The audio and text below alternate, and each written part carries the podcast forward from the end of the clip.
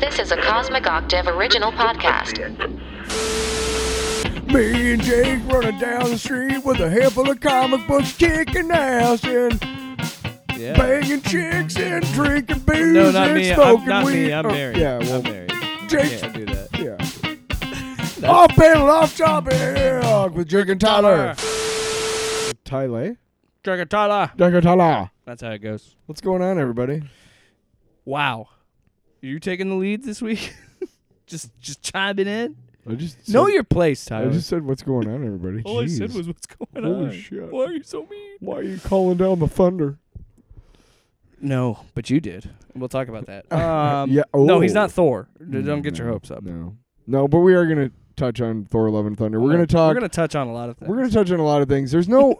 You know, yes. A lot of times, with the proliferation of superhero movies and TV shows and comic book related stuff, there usually is some sort of big news story that we can talk about every week. But this week, not so much. I like this one. Yeah, it's a little bit. And we already reviewed episode 2 of Moon Knight, so we don't need to talk about that. Well, so, the funny thing about that, Tyler, I looked at it. I think. Except for, we're recording on Sunday, so except for yesterday, I think we put out a piece of content, at least on our YouTube channel, every day. Wow! At least I know for sure we put out 3 episodes on Monday, or 3 clips on Monday. So go check it out. But yeah, I think throughout the week we put that because we had Moon Knight up on Wednesday. I think I put up a separate. I put up the trans representation thing on Thursday, and then I put up my Halo review on Friday. So, I've been trying to be consistent with just getting content over on our YouTube channel. So yeah, check it out, YouTube. If you just, we don't have a bunch of subscribers. We only have 8 subscribers. So you can get on the ground floor. Yeah. And I'll tell you right now, I'm gonna make a promise to you. Once we get 100 subscribers, if you're one of the first 10, I'll kiss you on the mouth. Yep. Consensually. Well, yeah. You got to agree to it. Otherwise, we'll kiss each other. Otherwise, I'll give you $1 each. I kissed a man once. It was a dare. Yeah. Because I was in high school. Yeah. Who hasn't? Honestly, that's not a fake story. I just wanted to see your response. And you know what? That's very progressive of you to be okay. So... To be honest, I've kissed a lot of dudes. Who hasn't? As a celebratory thing. Yeah, I don't know. I'm kissing everybody on New Year's. I don't care, man, woman, dog. I'm kissing you. It's cool. So anyway, let's start this awkward episode. No, but hey, listen, no. That's a good point though. We are a really progressive show, and we talk a lot. The reason why we think that we have a better take on a lot of things is because we're not completely bigoted assholes. Well, it's not because when we see a woman in a leading role, a person of color. That is a man in the comics or something. Or if we're oh my God, a minority has a job. How dare they? You know what I mean? Yeah. Where it's any sort of thing outside of a white person. We don't do that because, but yeah, we're pretty progressive, so... Yeah, well, it is what it is. Speaking of when there's really speaking of progressive and things in your mouth. Wow, wow. Because we know what kissing dudes leads to. I kiss a dude a few times, or kiss. Sorry, dicks. It wasn't the same guy. It was different guys. Wow, you fucking slut. It was New Year's. I'm totally slut-shaming him. Isn't that terrible? I think it's because deep down you want me to kiss you. It's fine. That was totally unprompted. Interestingly enough, when we do that, Cooper goes apeshit. When we show any sort of, we hug each other, he's like, no, thank you. Hey, hang on a second. He does that even when I hug my wife, he does that. He's like, no. Yeah. Not okay. Yeah, well, because he wants in on it. I know, he's jealous. So, speaking of things in your mouth, we have a great... what? I knew... Well, I was talking about before we started. I know. God. It just seems gross. Like out of left field. Speaking of dogs in your mouth. What's in my mouth? Kevin. Anyway, go on. Here's Kevin's tongue. How'd they go, Kevin? Pretty good. Okay, what's going on? Wow, we are off the rails, and we're 5 minutes into the show. On the way over here. Yeah, do not let him eat those, because it'll be spicy poops. We didn't... no, he was actually going for the lollipop. Wrapper? Oh. But what did you get for having candy? We didn't have, like I said, like a main topic this week, so I thought, let's grab something maybe from... I love going around at, like, a come-and-go or something, like a gas station on the way out here, and, like, trying to think of something for what's in my mouth. Mm-hmm. And you know, I found, like... You know, there's the extreme candies, but I'm willing to bet that you probably tried them before when you were, like, younger, because they've been around since you were a kid. I'm not a big sour candy guy. But I went over and looked at the nuts, and they had, I like the Blue Diamond flavor, like the wasabi soy sauce flavored almonds. Mm-hmm. Have you had those? They have a couple different flavors. It's in the little can. Are you talking about the pecans, or are you talking about... Or not almonds. Pecans, pistachios. Almonds. It's a little can. Nah, but no, I've had the spicy pistachios. Okay. But I've not had the spicy almonds. But I'm a big fan of, like, the Blue Diamond wasabi soy sauce almonds that you can buy at the store. And they're really, really freaking tasty. But I thought it'd be fun. I found a Blue Diamond Extremes. Oh. Why does everything got to be so fucking extreme? I feel like we should only eat one of these each. Like, one is fine. Yeah, maybe. I mean, I don't know how you handle spice. Maybe wash our hands afterwards. Well, I do know this. As much as I love spicy stuff, I am a spicy food guy. I love fucking spicy. I don't like Tabasco sauce because, to me, it's just hot for hot's sake. Now, the green Tabasco sauce is great because it's hot, but it's got flavor. You know what I mean? Right. Okay, I'm going to smell these. Okay. This is Carolina Reaper. Sorry, while you were doing that, I was pulling up an article I wanted to use for the show, and I read something, and I was like, oh, okay. Anyway, the point is that I'm really good at spice, but for some reason, when I've had Reaper stuff... Oh, well, yeah, I mean, dude, back when I used to do a wrestling podcast, we used to do funny content... We're each having one. The funny content we used to make for our YouTube there was, like, we would do punishments if you didn't get your prediction. It was like we would do predictions for the pay-per-views. Mm-hmm. And if you wouldn't get the predictions, you'd have to eat, like, one of them was you had to eat a habanero pepper. And I don't know if you've had a habanero pepper straight up. I have. It is fucking brutal. Yes. So, real quick, we're going to eat them. Cooper, no. And hey, you are holding your almond with your fingertips. Do not rub your eye with those fingers. We might pause it and wash our hands. I do more with my right hand anyway. I know, but what just if, but the what idea if, that you could scares me. What if we build it up and it's not even that hot? Right. Well, let's do it. Right, okay, here we go. One each. Gotta get the crunch. Oh yeah. Mm. Oh god. Okay. All right. Okay. Mhm. Mhm. It's not stopping. It's getting worse. It's like hot right away. Yeah. Mm. Oh. Wow! Woo! Holy shit! Man, that burns. Oh my god! Why did you buy a whole bag? I want to cut my tongue out. Okay, now you're being dramatic. Okay. Why are you drinking a Coke? This is gonna make it worse. Wow. It's kind of incredible. Usually those hit you right away, but whoo boy! I'll tell you what, folks. Just a heads up from me to you. If you can't afford shit. If you can't afford almonds, you can get the same effect by hauling off and just punching yourself in the face as hard as you can. Yeah. I would never eat that again. Oh, I don't want any more. You know what this don't put your hands in your face. What are you doing? No, it was just in my palm. You know what these nuts are doing right now? I'll eat your ass. And that's what they're doing. That's what it said when it went in my mouth. It was just like, I'll eat your ass. That's what it felt like. My entire mouth is on fire. Like I said, $1 million, bitch. I don't do good with the Reapers. Yeah. Ooh. So it's not, honestly.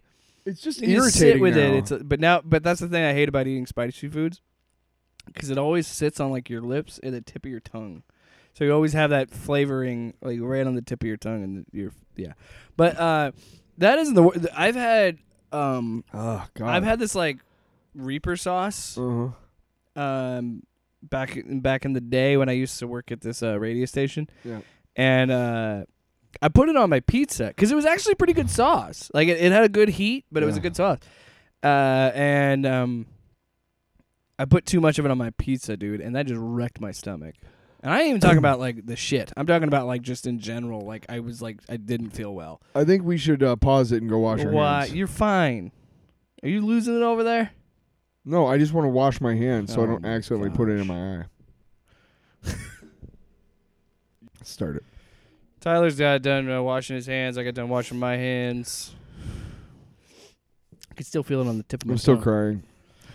Don't be sad. Don't be sad, Tyler. One toke over the line, sweet Tyler. We're going to make that a song one day. We are. We're going to sell it as an NFT. Nice. No, we're not. We're not going to scam people. No, we're scamming rich people. Who have nothing better to do with their money. Scam Jimmy Fallon and his stupid ape. Sure. That is one of the cringiest segments I've ever seen. What are you talking about? He had Paris Hilton. This was like months ago, but he had Paris Hilton on the show, and she talked about how she just got into NFTs and bought an NFT, and it was like this. There's this like NFT that's a lazy ape or whatever. Yeah. And he's like, "Oh, cool. Oh, you got one too? I'm Jimmy Fallon. Here, let me show you my NFT that's an ape." And it's like. I was like, this is just sad. Jimmy Fallon's a shill. Hey, but we're winning, everybody. NFTs are on the downslope in terms of Google Trends and Google search. So maybe it's over. Cryptocurrency is still fucking high and mighty. You could. Here's the thing. NFT. Hey, Matt Damon, you lost all your cred as an actor when you did that. Well, fucking Larry David did too. Yeah, both of you. Yeah. Look.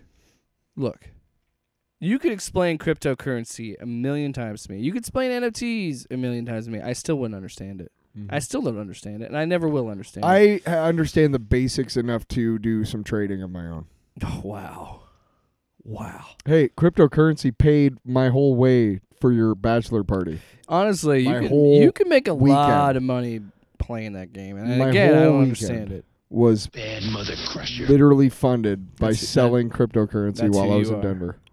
You was looking at me, and I was like, you're going to sell. And I said, shut your face up and do it. Did you? Huh. Anyway, let's... You burnt the fucking money. Let's talk about... Speaking of which, that I think will be up on Friday. We just released this past Friday. Content every day, Friday. We did get our off-panel, off-commando commentary. That went up on our... Make sure you check it out. It's really fun. Yes, I'm going to try. I do want to try and watch it with the commentary because I have not watched the movie with the commentary yet. So I haven't either. You know what's really interesting too? We made that before your baby was born, and we were going to use it as an episode to keep the content. We actually haven't stopped, and we never stopped. Not really. I mean, there was like a week I wasn't over here, but I think I was over that following Sunday. We recorded a Friday episode. Did we? I stopped over one day to pick up some equipment. We didn't record on Sunday. That Sunday. We recorded on a Friday. Okay. We posted on a Friday. Yeah, so it's all out of whack. Yeah. We recorded that and RoboCop to be like supplemental things for when I'm gone, and then we just never stopped. So RoboCop will be up on Friday on the feed. So if you want to sit down and watch the director's cut and hear two idiots talk about how much they love it, you can do that. And we'll do more in the future. The only problem with the commentaries is we have to carve out like 2 hours.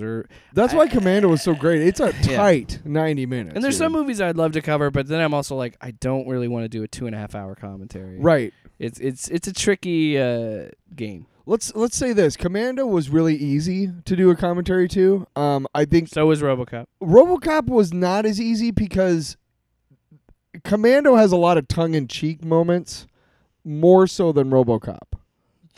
You know what I mean? Yeah. So there was more to like laugh at and spoof and whatnot. Speaking of, RoboCop was more reverential. Which is funny because it's a story about RoboCop and Verhoeven. I watched Starship Troopers recently. Good movie. Rewatched that. I gotta say, I love that people that love the book hate the movie. Yeah. Because they don't realize that the movie has taken the piss out of the book. because it was written by Robert A. Heinlein. Oh, it's an incredible Heinlein. It's dude, it's super pro-military. It's super incredibly fascist, dude. Yes. Yeah. So I love that the movie flips it on its head and mocks those themes. But the book was intended as satire as well. The book is intended to satirize fascists. Yeah. So I think that people miss the point of the movie too, because the movie was trying to do what the book was doing, but I mean, yes, we got space from like it's super influential. I mean, super Heinlein or whatever the Heinlein. Fuck. Who cares? He's dead. Stranger in a Strange Land is one of the best, but that's my most revered science fiction. But that's my problem. His politics are so complicated, and he's a complicated human because he's made some. He's made some of the most seminal. He's made the most. Important sci-fi stories, but he's up there with Asimov and Clark of like big influential sci-fi writers. So he's responsible. Like him, I don't know if he directly is responsible for it, but he's the one who really pushed the idea of space marines and intergalactic warfare and all this shit. So like Star Wars and Star Trek and Stargate SG-1, The Expanse. All this can really you can kind of find a line from that to this. But the movie is so incredible in the fact that it's a bad movie in a sense that the acting is god-awful. Yeah. The visual effects sometimes hit really well for a movie made in 97, but then there's other times I'm like, oof, we were still figuring that one out. Let's be honest, though. A lot of the bug scenes are pretty good. Spot on, man. Pretty good. A lot of them. Dude, and because they mixed we talked about this earlier, they mixed the practical with the CG. Exactly. Like when he jumps on that big-ass beetle and he shoots the hole in it and he throws a grenade in it, like that, he's riding something. Like that is, and the brain bug at the end of the movie, that's an animatronic. Like, so they incorporated it as much. And this is such a roundabout way of saying... what are we talking about? Well, what I wanted to talk to you about before the show, and then I was heartbroken. You ripped my heart out while I was still beating. Because I've been rewatching the Blade movies. Here it comes. And then I find out that you've never seen a Blade movie. Oh, my God. And I thought, how is that possible? I'm just not a huge Blade guy. Are you not a Wesley Snipes fan? I'm a Wesley Snipes fan. I liked. I'll be honest. My favorite Wesley Snipes role ever is Simon Phoenix. Oh yeah, dude. He so chews the scenery. He's having so much fun. You can tell. If you like that performance, you'll like Blade. But here's the thing about Blade though, it has Wesley Snipes' personality, but it's much more controlled. Do you have any of them? No, but they're all on, my Wi-Fi's out at home. Otherwise, I'd go home and watch them right now. And I don't have Netflix. Oh, I'm just saying they're all on Netflix. Netflix is the one streaming service that I refuse to have. Why? Because as soon as a show gets really good, instead of they just cancel it. Yeah, so fuck you, Netflix. Eat a dick. Well, you can unless you're Karate Kid. Oh. Which, by the way, is a great show. I'll break your heart. I've never watched a single friggin' episode of Cobra Kai. That's not okay. One. That's okay, because you know what? Karate Kid didn't come out when you were 9. It did when I was 9. You're right. You might be onto something. I think it's a generational thing because Karate Kid was a big part of my childhood. I will huge. Say, I bought the novelization of Karate Kid Part 2. I love my dad. Rest in peace. But he had some character flaws as a father, mostly letting me watch Blade at a young age, because Blade 1 came out in 98. Yeah. When you were 4, 6, or would have been, I was 5. Would have been, yeah. God, math is fucked up. I would have been 5, but I only say maybe 6 because I think I tried cocaine before you were potty trained. Because I'm pretty sure. I don't remember when you were born in 93. But I don't think I actually watched Blade when it came out. I watched it later. I'm pretty sure because I watched it like right around the time that Blade 2 was coming out. Probably 2001, maybe. But I think it is a generational thing. Yeah. No, because Blade 1 came out in 98, and then, Blade 2 came out in 2002. Which I might hold off on doing a review on that, I'm already past the date. Because I was going to do it, because it's 20 years old, I just turned 20. And I think we already passed the date, because I think it came out in, like, March. We need to look up, like, some movie anniversaries coming up, so we can Spider-Man, Sam Raimi's Spider-Man, May 1st. No, May Yeah, I think May 1st, 2002. So that weren't we gonna rewatch all of them? God, do you think you have time to watch 8 fucking movies? I have a kid now, dude. I don't have that kind of time. Not anymore. But anyway, no, that was. I think you are absolutely onto something, because Blade was such a cool, hot property when I was younger, and especially when Blade 2 came out, like that was a huge deal. Here's what I know about Blade. I do know that it is an incredibly beloved franchise, and that there were people who were like, when they heard Blade was coming back, they were like, bring back Wesley Snipes. And I'm one of those people that Mahershala Ali is going to be great because he's great and everything. He's fucking awesome. But I am someone who really wishes that... You know he's going to have a cameo. And look, Wesley Snipes was a class act about it on Twitter. He's like, yeah, he'll do great. I'm excited for what he's going to do. And I respect him for that. But because he knows he's probably too old to do it now. Yeah. I wouldn't be surprised if they don't work him in, not as Blade, but like have him be like some sort of character. Yeah. Maybe they make him like an older Wesley Snipes is his Whistler. That would be a really cool idea. That would be fucking awesome. Free idea, Marvel. We'll take $10,000. No, it has to be a grizzled old white man to be Whistler. That's it. Oh, sure. And that's the thing too. I love those Blade movies.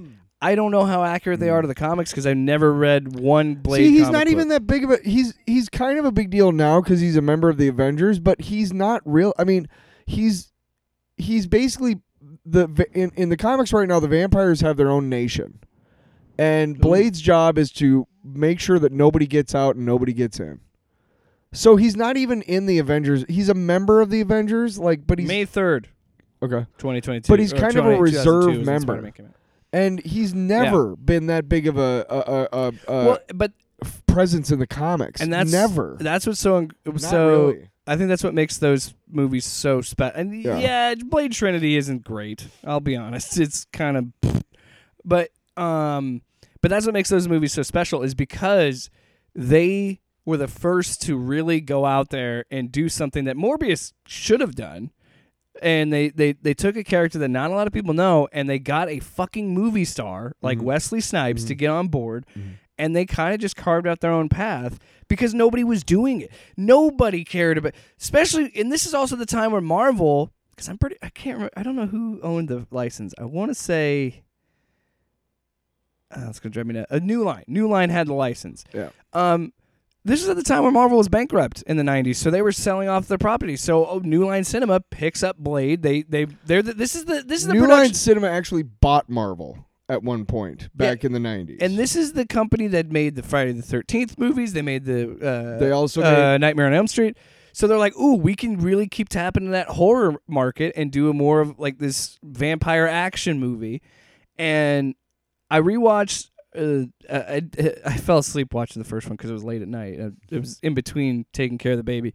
But man, dude, I rewatched that first movie, and it's so good. And it's so amazing to me that movie came out in 98, and it worked. Like, are there moments, and you know what? It's fine that I fell asleep because I've seen that movie a million fucking times. But there are moments where it's like, okay, this movie was made in the 90s. There are some moments that are like, meh. But they're really not that much in that first movie. Like, it is a very subdued, grounded comic book movie that you don't really see anymore. And again, where Sony falters with Morbius, and I'm sorry, I'm going to tell you right now, they're going to fuck up Craven because they can't do anything right. I don't understand how after those first two Raimi Spider-Man movies, they just continue to take a gun and shoot off all their fucking toes on their feet. This isn't they shooting can't yourself get it right. in the foot. This is taking a fully automatic weapon and aiming it at your toes, Sony. Why are they so determined to make a Sinister Six movie? We don't fucking care. We don't. You had a Sinister Six movie this past year. What would have... That is going to be... No Way Home is better than any Sinister Six movie you can come up with. So just accept that and stop trying to... Why is the Spider-Man studio... And I've said this multiple times in this pod. Why is the Spider-Man studio so against having Spider-Man in its movies? I just don't... And I get that they don't want to confuse audiences, but you've introduced the multiverse now. Also, audiences are way smarter than you think. Probably smarter than most of your fucking executives, assholes. Did any review of the Batman thing, as long as you get out in front of it and explain, this isn't canon, it's its own thing, was there anybody that watched the Batman being like, man, I was really confused. No. Where was Superman and Wonder Woman? Where's Christian Bale? If you say this is Andrew, we're going back to the Andrew Garfield timeline, or we're going back to the Sam Raimi timeline, and this is what we're telling, people would understand that. And that's what kills me is like in '98, they knew to make Blade work, you have to get a solid actor that cares, and you have to get a pretty good script. And that's what's so frustrating about Morbius. So many actors and directors and producers and writers right now who are, you know, forces in the industry who are kind of, you know, middle age, you know, 20s to 40s and whatnot, kind of you know, running things. A lot of these people grew up with comic books. And these are extremely talented people who make great content regardless of what it is. And because they love the source material, Feige is just a master at making sure that he taps into that childhood, you know, whatever it was, like, hey, guess what? You know, I want to get you to, you know, direct this movie. I want to get you to star in this movie. Mm-hmm. There's actors that are campaigning to be in the MCU. That's insane. Around the time of Blade? Well, Mahershala Ali. Around the time of Blade, people were like, are you sure you want to do a fucking comic book movie, Wesley? Now, people like Mahershala Ali are like, I want to be Blade. You fall into it. Yes. I was watching. Things are so much different now, and because of the quality of the content that's been put out. I was watching a thing on Netflix. It was called "Attack of the Hollywood Cliches," and it kind of just broke down all the cliches that are in movies, particularly American movies. Yeah, and they did make a Rob Lowe hosted it, and there was a joke that I did get a good laugh at, where he said like, even though that the MCU is like 65% of Hollywood now, like it really has just kind of taken over. Four of the top 10 top 10 grossing movies of all time are superhero movies. But the reason I've been talking about Blade and talking about these movies, and it does go back to Morbius, because there's so much that I see in Blade that I was like, if you could have done... And this is the problem, too. I think we also live in a time where a Morbius movie doesn't work because we're also in its era of superhero movies. A lot of the audience knows who Morbius is and knows he's not that. They tried so hard to make him this ultra compelling character, and he's really not. No, he's really not. Hey, I would like to put this forth that there would never ever be a time that is ripe for a Morbius movie. Mm-hmm. I gotta be honest. The guy came out with. I told you about this, and I've talked about it on the podcast. Mm-hmm. In the summer in the '90s, they had every year for like 3 or 4 years. And we've talked about this: the Danny Ketch Ghost Rider, the Darkhawk, the Guardians of the Galaxy, New Warriors. An amazing costume. Yeah, fantastic. And I told you what they've done with him lately, which is have a guy who has MS writing Darkhawk, who has MS as well. The character, and it's really inclusivity. It's awesome. And it's a good story too. Here's the other thing too. Quick aside about inclusivity. If it was just really shitty stories by people who, you know, wanted to promote inclusivity, that's sure, I get you. But they're really compelling stories that happen to add to the inclusivity of these stories, and that's awesome, right? And that's just right there. Mm-hmm. But they used to come out with these series, and every year they would come out with like 5. And inevitably, by the end of the year, like, you know, 2 are going well, and the other 3 have been canceled. And Morbius was one of those. They tried to set up this Midnight Suns, and they actually had a comic book called Midnight Suns one of those years. And they tried to make a Morbius comic book, and it's like, why? Nobody fucking cares. Nobody cares. Morbius is at best a C-list Spider-Man supporting character, at best. If he is involved directly in any sort of storyline, it better be as Peter Parker's science buddy. He shouldn't be involved in like the action, or because who cares? You know, when we saw the previews for Morbius, I wonder what else I can do. Nobody fucking cares what you can do, because it's just crap powers that you just shoved into a vampire-looking dude.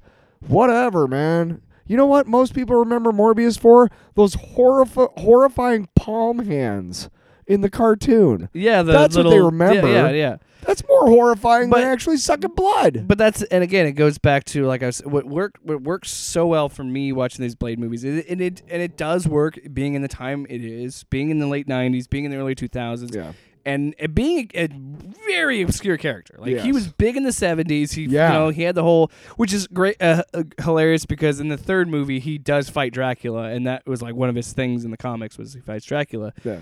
I'm trying to find it. I think there was something floating around that Morbius was originally. Oh, I thought you were just being a dick, being on your phone. No, while I was talking. I'm pretty sure that there was a rumor that Morbius was supposed to be in the first Blade movie. Oh, but. Back in the day? Yeah. I don't know. But I don't know if that's true or not. I don't know either. I can't remember. Yeah. But yeah, like when Blade came out, that was a big deal. Okay. Because it was a comic book movie, you know. So, I just never got around to it. Well, we're talking about Morbius. Yes. I'm trying to find it here so towards the end. But Morbius was originally, there is a deleted scene where Morbius shows up at the end of Blade directly to tease a sequel in which he would be a central figure before he would even been Spider-Man on the big screen. Now, that would have been fucking cool. I would have loved that. But, and again, tying it back to why I love Blade so much and why Blade has been so revered by, and look, they're not perfect movies. No. There's some shit in them that I'm like, I scoff at because they're still trying to, and everybody credits X-Men and Spider-Man. I say give it up to Blade because Blade was the first huge, and this, by the way, rated R, comic book movie that was a humongous hit, and that's what really started the wave of the Marvel movies. A lot of the current owes it to Blade for sure. Yeah, and what's funny, I was reading when I was trying to find the Morbius scene, I did find out that Wesley Snipes is actually trying to do a Black Panther movie. He was interested in doing a Black Panther movie, but then he was approached about Blade and took a lot of interest in that character, and then did that. But so yeah, I remember watching the first movie. It really, and this is why I love movies so much, and I love talking about movies, because it did transport me to being a kid again. And I did have those feelings of being a kid, because Ashley never really was into Blade. She said she's never seen the second movie, watched a good portion of it last night, and she's like, Jesus. Because the second movie, it's actually what's funny about them, is David S. Goyer wrote all three movies, but the second movie is such a departure from the first movie, and it still manages to work because Guillermo del Toro directs it. Oh wow! And I have to see it now. If you like, I didn't know del Toro did one of them. Yeah, he did the second one. Holy shit! Yeah, I got to see that. And if you like creature features and like because Guillermo del Toro made a monster movie with Blade. Del Toro's basically just the greatest. Yeah. I'll watch anything. Have you seen Nightmare Alley? We'll talk about that another time. I have not. Go ahead. I'll never see that fucking movie. No, I'm still pissed about Shape of Water, honestly. Why? How the fuck did that movie win Best Picture? It was just about a weird woman fucking a fish man. Wow. That's all that was. You can't tell me it was anything more than that. To be honest, that was the most probably like nice departure from the usual Best Picture crap. Yeah, because I really want to watch Michael Shannon have awkward sex with his wife. Yeah, that's a movie I want to watch. What movie is that? Shape of Water. Oh, my God. The first couple scenes, he's plowing his wife. Okay, all right. I'm just saying the way that it was shot was like, this is weird. I don't really like sex scenes in movies anyway. Really? They're so gratuitous. They're so lame. It depends. It's like, all suggestion. I'll say this. I want penetration. I'll say this. To this day, if I'm watching TV, movie, anything with my mom in the room and a sex scene comes on, it is super awkward. It's not this. Nice. No, it's not. And you're just sitting there and you're thinking, misery, misery, misery. That's what you chose. The grunt is you trying to find the remote. It's just awkward, you know? No, yeah, I know. Tell me about it. Especially when you're a kid. Like, and you're watching a movie and your parents don't know, and it's like, they're a little bit, and your dad's just like, close your eyes. I'm like, well, I could still fucking hear it. I mean, like, I'm going to figure it out. So my parents... this episode's all over the place. I love it. My parents, we used to take VCRs. We would rent a VCR from the video store and then rent movies, hook it up to our VCR, and then dub movies. Okay? That's a lot of people did that. Real quick, do you remember the VCR DVD combo where you'd record, like, you get a DVD and then you record it as a VHS? No, but in Denver for a while, I had a TV VHS combo. Oh, yeah. Which was the TV was like then this. Then you stayed up late and watched Skinamax and you recorded it. No, this was when I was, like, in my 30s. Thank God I had worked at Salvation Army, and they had tons and tons of video cassettes. Oh, yeah. Because otherwise I would have nothing to watch. I had no cable. VHSs, man. Anyway, sorry, I derailed you. So we do this, and two of the movies we had that I could quote to you verbatim: Ghostbusters and Beverly Hills Cop. And when we first watched Beverly Hills Cop, Mom and Dad had already seen it, and they knew about the strip club scene, so they didn't want me to be exposed to that. I think I was 10 years old. Mm. And in the song, in the background, is a woman singing, "Tonight, don't you want to come with me? Do you think I'm a nasty girl?" Ha! Like, she's literally, this is a song that is literally about fucking. Yeah. And titties everywhere, right? Sure. So the way our house was set up is you walked in the front door and you went down a half a staircase, and that was like one level. When you came in, that was like the living room level. You went up half a staircase, and that was where all the bedrooms were. So right. We were down in the living room. So they were like, okay, this part's coming up, and you got to go up to the staircase so you can't see it or whatever. So I basically went up the stairs so I could still hear it. You know, it was just around the corner on the staircase, but I couldn't see anything, and all I could hear was just, "Don't you want to come with me? Do you think I'm a net?" And I'm just like, I'm 10. I have no idea what this is. I have no idea why. When I finally saw that scene. Yeah. When I finally saw it unaltered and unadulterated, I got to be honest, I was like, Mom and Dad, you guys are pussies. I'm just kidding. Well, and but seriously, it's, you know what makes me laugh? I get why they were like, don't watch this, but at the same time, they were a little bit.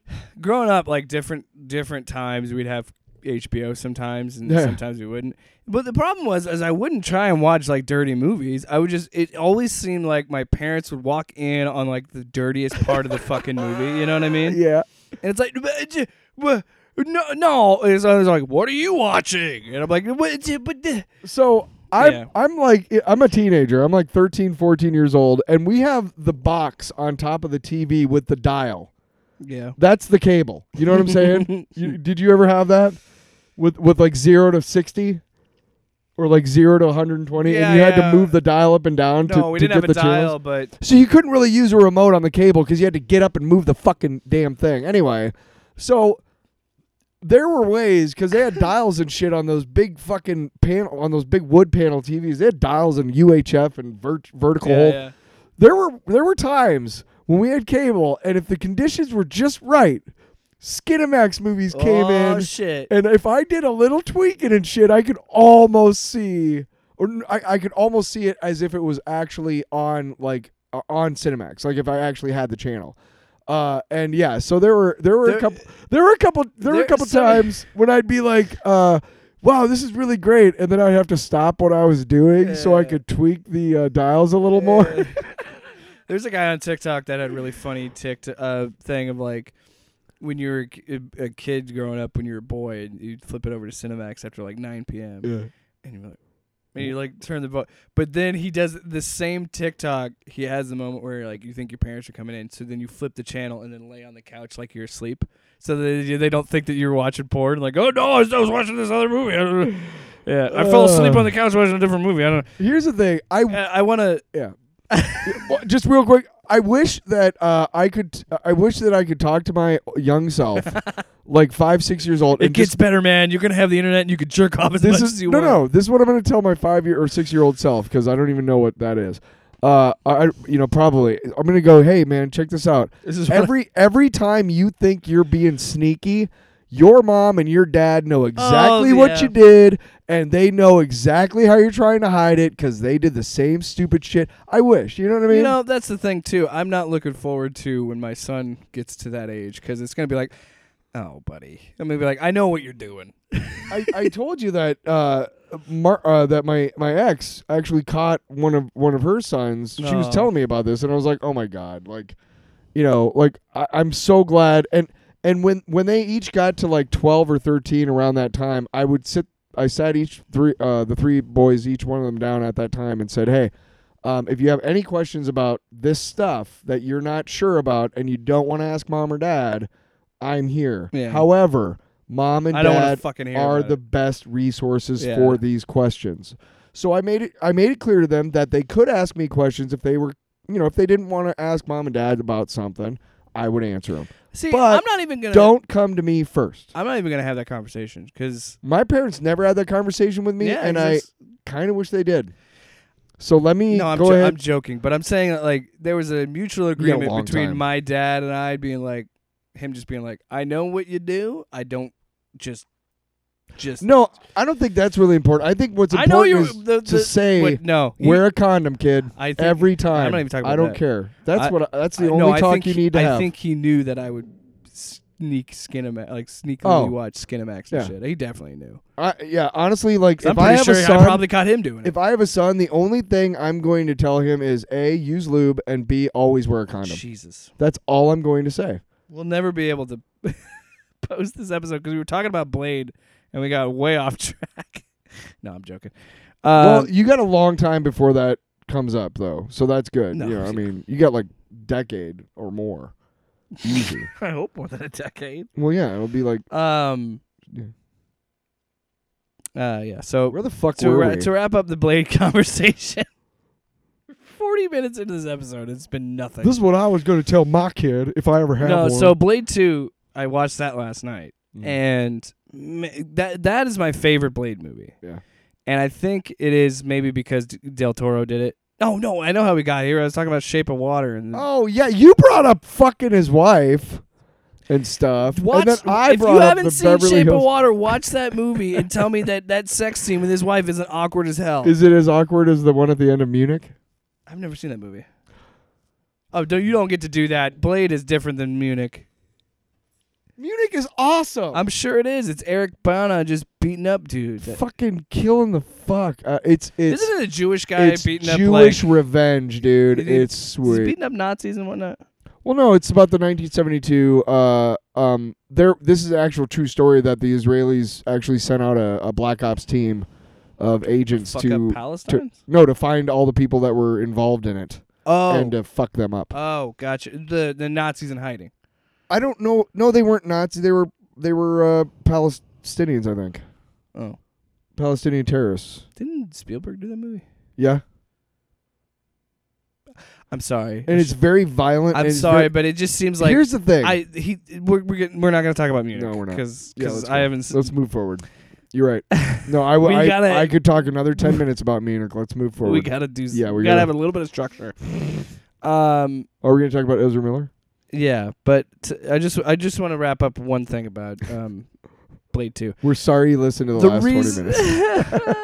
The reason I love Blade 2 so much is, like I said, it is unabashedly a horror action movie. Like, Del Toro adds a lot of tension. And I remember when I was younger, I'd watch the like DVD stuff, and he said that like, when they were talking to him about doing it, he goes, I want you to know I've seen the first Blade. I really liked it. Because that first Blade is much more of like straight up an action movie with some horror elements because they're vampires. Yeah. But like this second movie is very much, you can see Del Toro's fingerprints all over it. You can see the spookiness to it. And he really played, because in this movie, the vampires team up with Blade because vampires are being killed.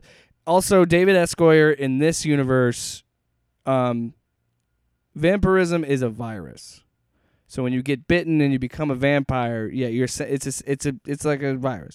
And yes, you're like immortal, but you still can't use garlic. Silver and daylight still messes you. But like crosses don't scare you, because he made a good point in one of the interviews. He's like, the reason I did that is like, would a Jewish vampire be like taken down by a cross? Like he felt like the cross was a weird myth to do, and that goes back to them being like hellspawn or whatever.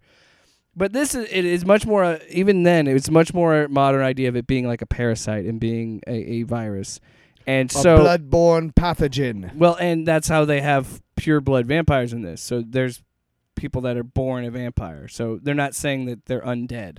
They're immortal, but they're not like undead where they can actually have vampire babies and whatnot. That's fucking weird.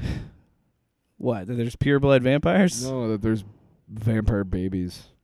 Well, I hope you're ready for Blade 2 because there's vampire fetuses. Like, I thought you were talking about Blade 2. That is. I am. I'm saying that there's vampire fetuses in it because one of the main things in the movie is they want to take Blade's blood because he's a daywalker.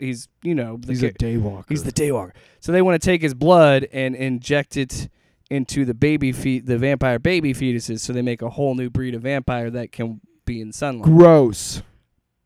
In the process, in the second movie, the monsters, the Reapers as they call them, they are a mutation of the vampire virus, so they feed on vampires and humans, but their hunger is worse than vampires. They have to feed daily, whereas a regular vampire, they could go a couple days.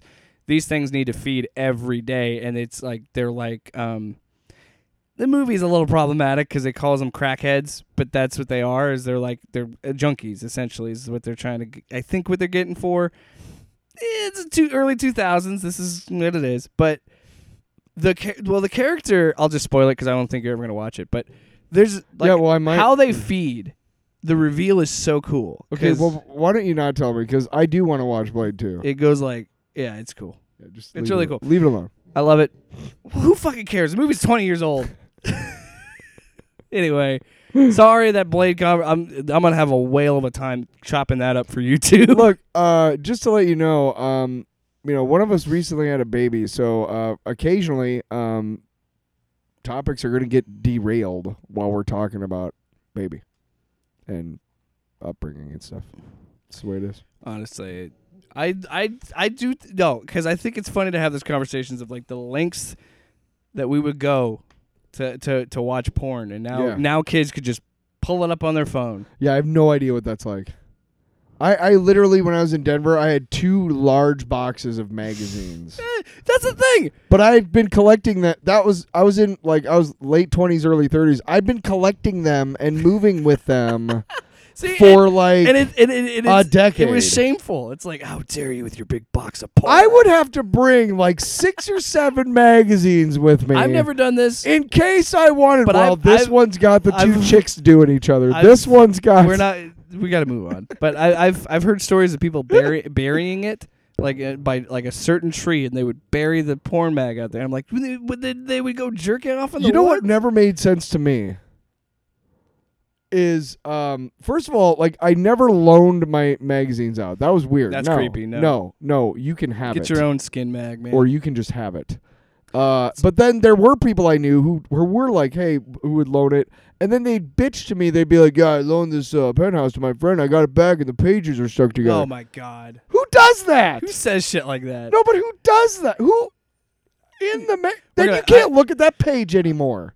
I'm going to cut that. I think the reason porn's on my mind because Let's cut this whole thing. Ashley and I caught up on Minx on HBO. Maybe that's why... Look at that segue, bitch. Because again, that's a show about the first female porno mag geared towards women. Yeah. And there's 8 episodes. Mike Honcho. This shows you what it's like that we haven't had internet for so long, and then we do because yesterday we had nothing going on. So we spent 4 hours catching up on that show because they're only half-hour episodes. Mm. And so it's actually a really funny show. Mm. And what I really like about Minx is... its ability to toe the line between comedy and like social commentary, mm-hmm. because the whole through line is feminism and the main character, that's always been her goal. She wanted to write in magazines, and she wanted to talk about feminism, and her whole thing of being like, feminism isn't this ugly thing, because it isn't. It's really just women saying like, hey, can you stop treating us like shit? And the give and take of this show is it is still set in the 70s, and it's still set in this idea that this is still a male dominated, and even now it's still a male dominated world. We haven't changed that much. But in terms of porn, I think that porn has been it's even in this in the context of this show is showing how progressive it's always been, because now you have like OnlyFans and stuff, and you have women taking control, and women. There's women that could be a cam girl or OnlyFans and never actually be on an actual porn set and still make millions of dollars. I can't remember which one, but there was a porn star like around the turn of the century who bought her own porn production company, and it was a huge deal. I can't remember who it was. But because no porn production company had ever been owned by a woman, mm-hmm. and it was a big deal. Well, I want to see Jenna Jameson. And they said, and they talk about this in the show. I don't think it was that. With Jake Johnson's character, Doug Peretti, I think is his name. Pernetti, maybe. Because he's the whole reason she has the magazine. He's the one who funds it. He's the one who's pushing everything behind it.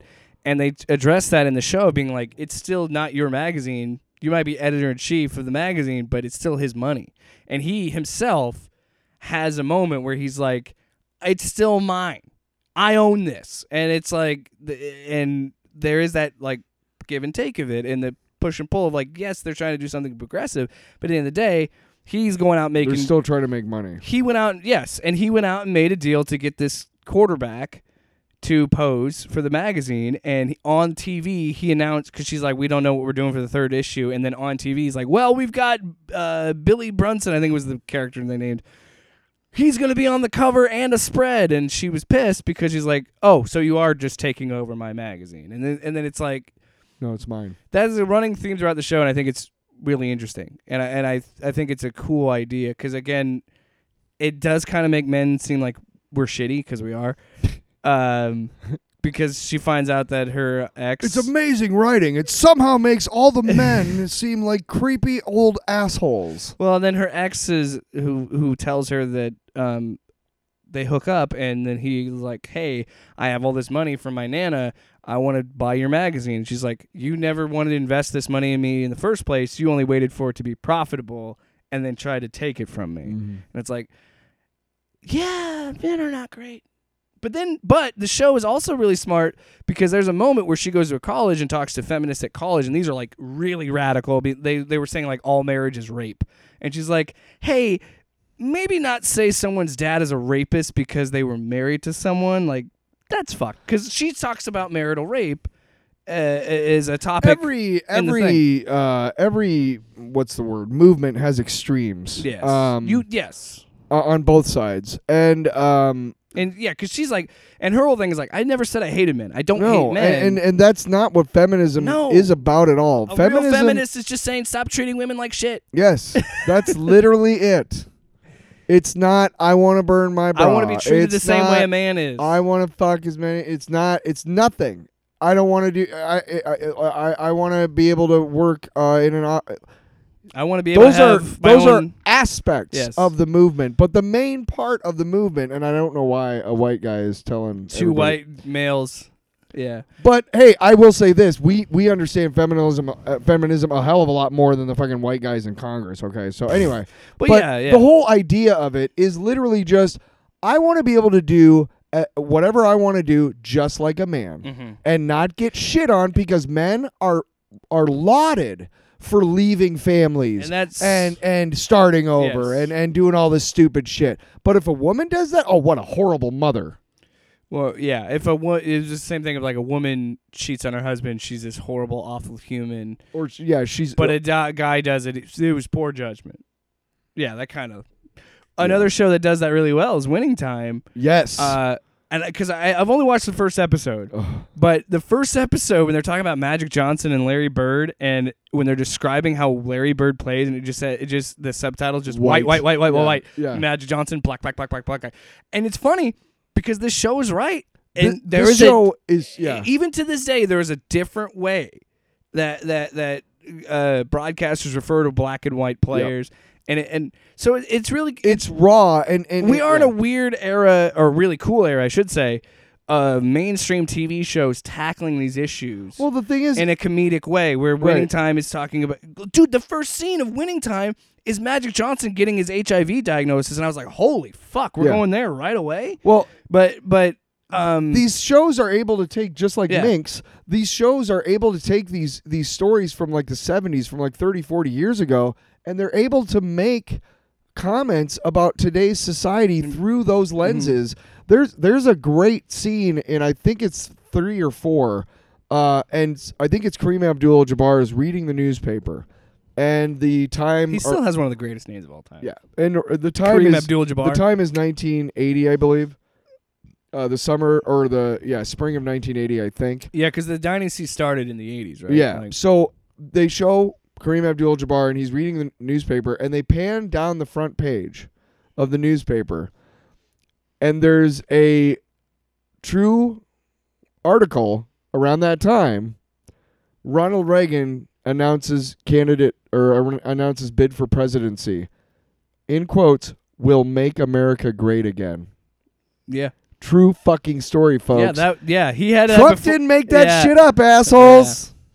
Yeah. He didn't. But this is great because conservatives watch that and they were like, "What the hell?" And it's like, I guarantee you just don't know your history. I guarantee no conservative watched it because fucking Adam McKay's fingerprints are all over it. There's no way. By the way, there's a Spider Punk series that just came out from Marvel, and it's literally like they made a computer that had everything that pisses conservatives off, and then they fed it into a computer, and then they came out with like art and writing, and they were like, perfect.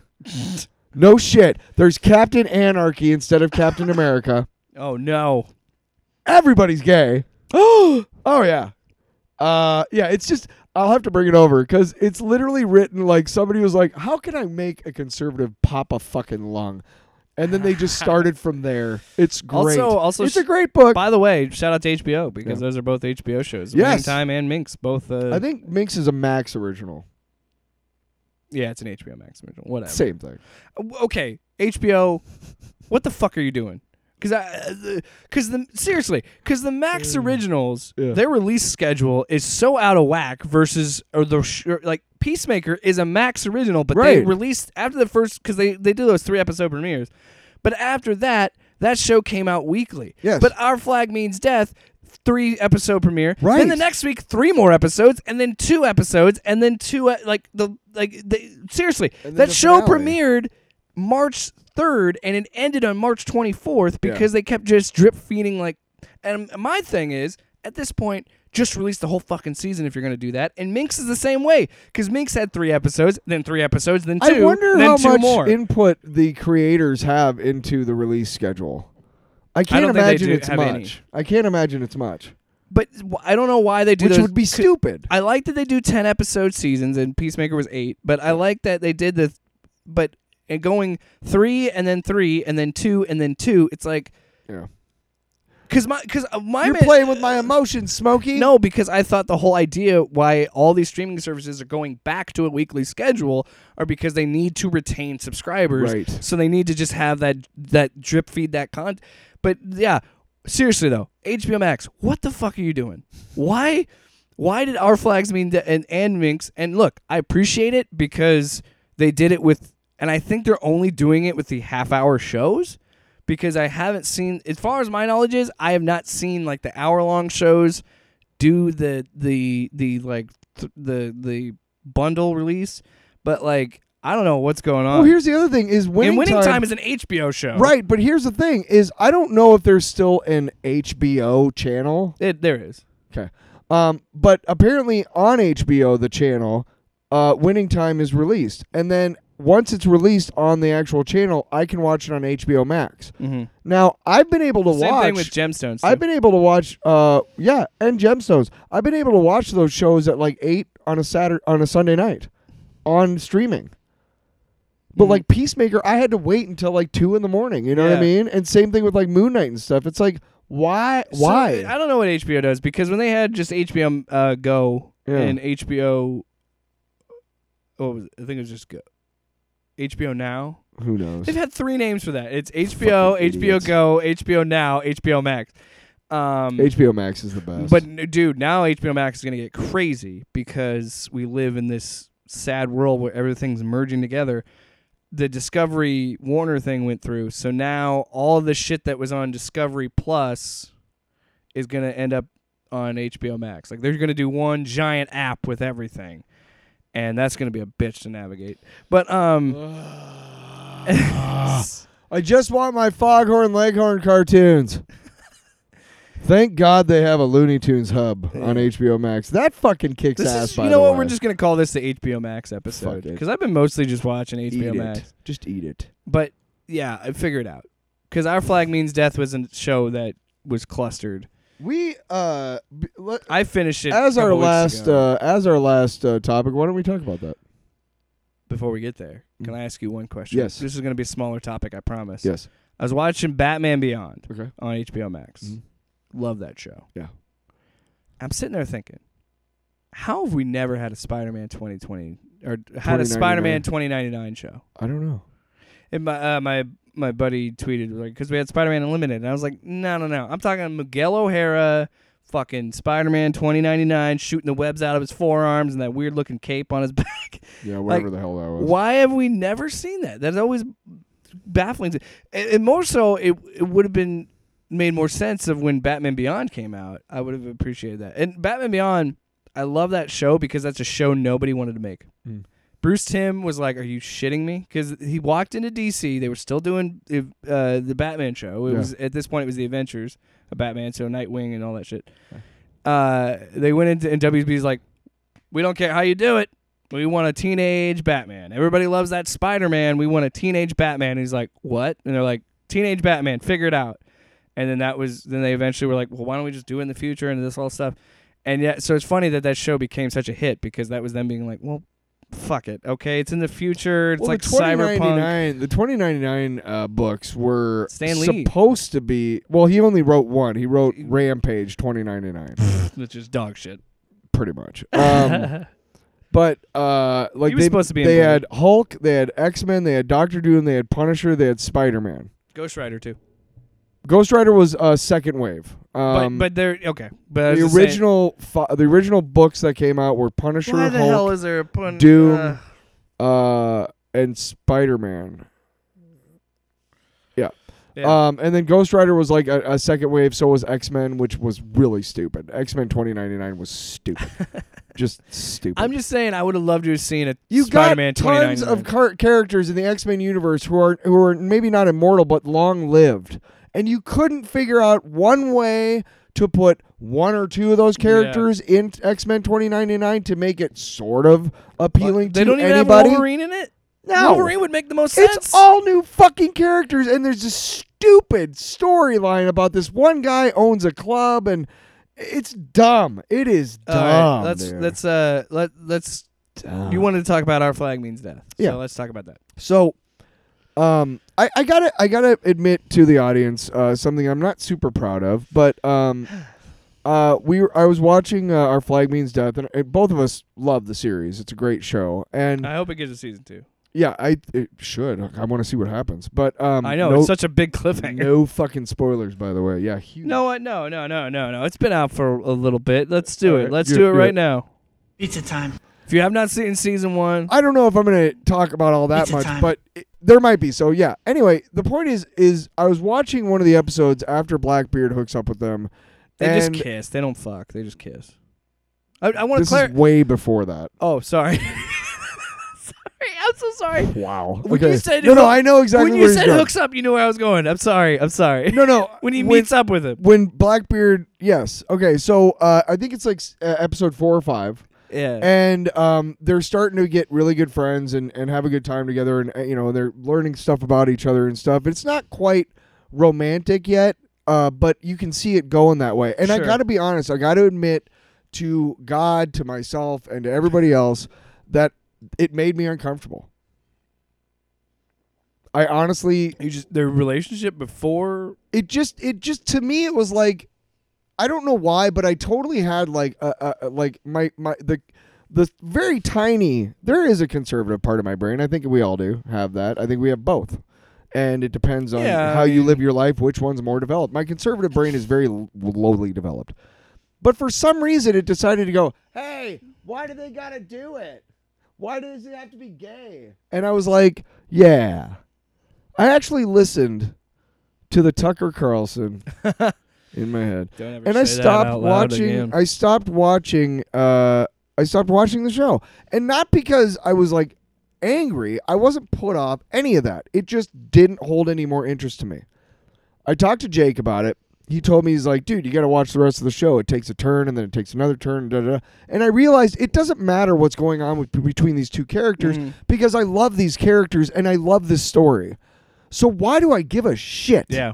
And I knew that I was being an ass and not a bigot, but I was being really progressive, well, which is not like me. We just talked about this with the Minx and the Winning Time, and like right. how that is set in a time frame that we like to think we're pretty far past, but we're not as far past as we think. And I think that it goes back to progress is a long process. And but I wouldn't beat myself up over it. I'm not because I'm almost. I've had yeah. Moments. I still got a couple more things before I get to there, but yeah. I'm sorry, but no, I'm just saying, like there were times. There's some times that, it didn't turn me off. I just thought it was funny because it triggered conservatives. But yeah. Okay, prime example: Harry Styles wearing a dress doesn't really bother me. Didn't really bother me. But when Ezra Miller had the eye makeup and they were wearing a skirt and everything. It put me off. And then I was like, why? And I had that come to Jesus moment that you did. I'm like, why did that bother me? Who fucking cares? Mm-hmm. Let that person live their life. Like what I realized. So I know what you mean. I've had that too. I think we all have. What I realized is that I want Steve Bonnet to be happy and I want Blackbeard to be happy.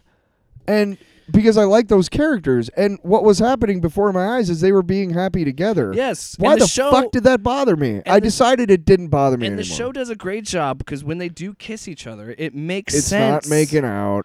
It's really tame, actually. They kiss each other, yeah. But yeah. It makes sense. And then the show, and then final episode goes out of its way to explain to you, like, you were watching a love story this whole time. Right. Well, it's pretty obvious when Will Arnett's character shows up and talks literally to Steed about how he used to fuck Blackbeard before. Oh, I did not catch that line. You don't remember when they're pissing in the jungle? And he's like, "You bad? Yeah. We've had our dalliances." Oh, yeah. And they reference that. Yeah, they talk about... fucking Black Pete and... Yeah. Well, they all... It's there are a bunch of dudes on a ship. They're gonna fuck. It's never really said out loud, but it's pretty understood that in this time of piracy, where there's boats full of men going around, they're gonna be banging each other. It just happens. Which is not to say that it's a choice. Well, and I've seen, and I what's so interesting because the one character is clearly gay. You know, Lucius. It's not quite clear if Black Pete is gay or bi. You know what I mean?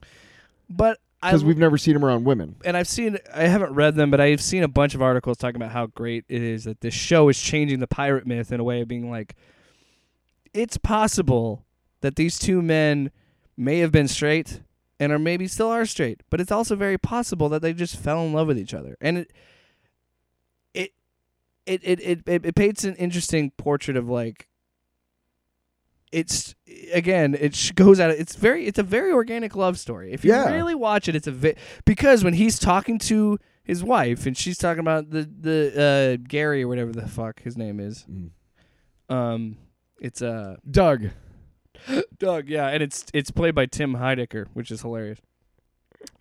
She talks when she's talking about how she feels with him.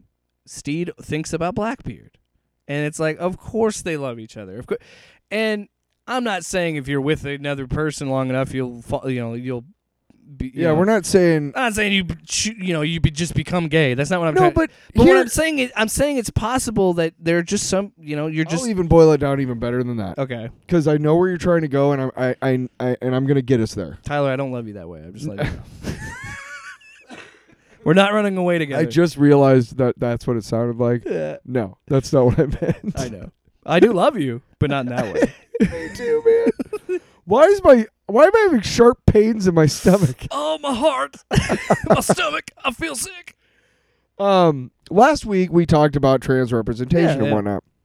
And I've come to the realization, and I think it's important for people to have a base understanding of other cultures and other groups so that we can understand how not to be dicks to these other cultures and groups. If we don't understand something, you know, we know how to broach the subject. We know how to, you know, be respectful and say, look, it's because I'm curious, whatever. Yeah.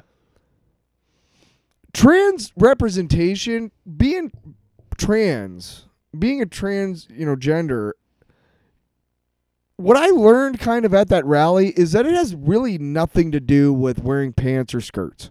It really has nothing to do with having long hair and a beard. Being non-binary if you're a girl. And all that. Right, or being referred to as they or them. It has more to do with one fucking thing.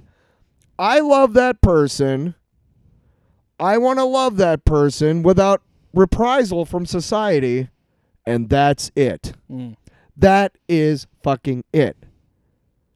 A lot of these relationships are between a non-binary, trans-masculine, queer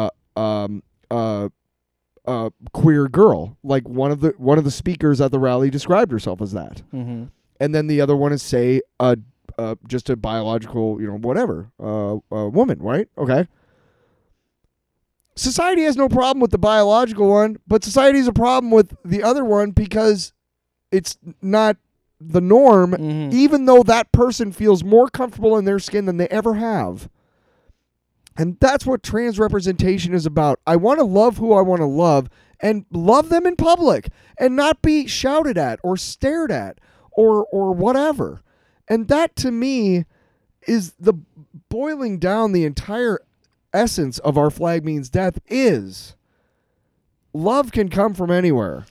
Well, and you shouldn't fight it. As I was saying, and I clumsily fell into it, there are bisexual people that become gay. There are bisexual people that say, I prefer men or prefer women or whatever. Mm. And I feel like that's just what this was. It was that they prefer each other because they love the person. Like you were saying, they love the person. And it's possible to love somebody and have a romantic love with somebody and never have intimate sex. It's possible.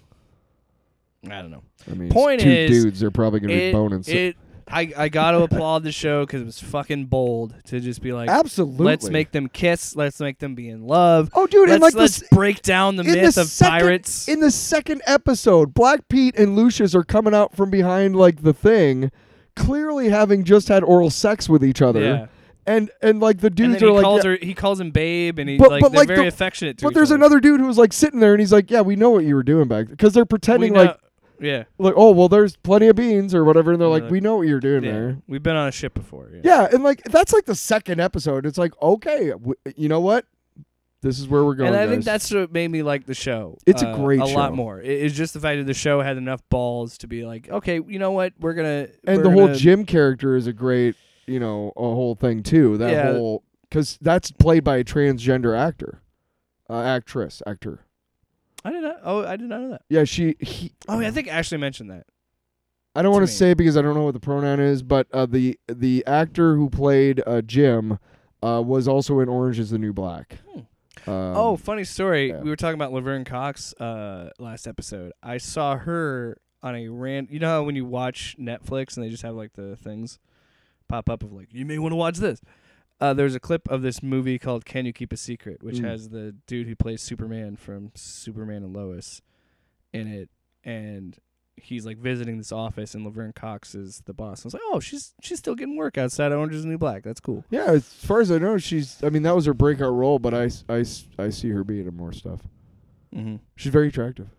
Yeah, she's got a rockin' bod. she's very pretty. That's another thing, too. Stop being weird. Don't shame people for thinking trans women are attractive, okay? There's all those people out there who be like, well, they're not, It's like, shut up. There are attractive trans women out there. There are attractive trans men. We live in a society, damn it. In the past year, I have transformed from somebody who, when I first saw Laverne Cox on TV or whatever, and then looked her up on the internet because I was like, wow, she's really attractive, mm-hmm. and then learned she was transgender, that freaked me out a little bit. It did. Yeah.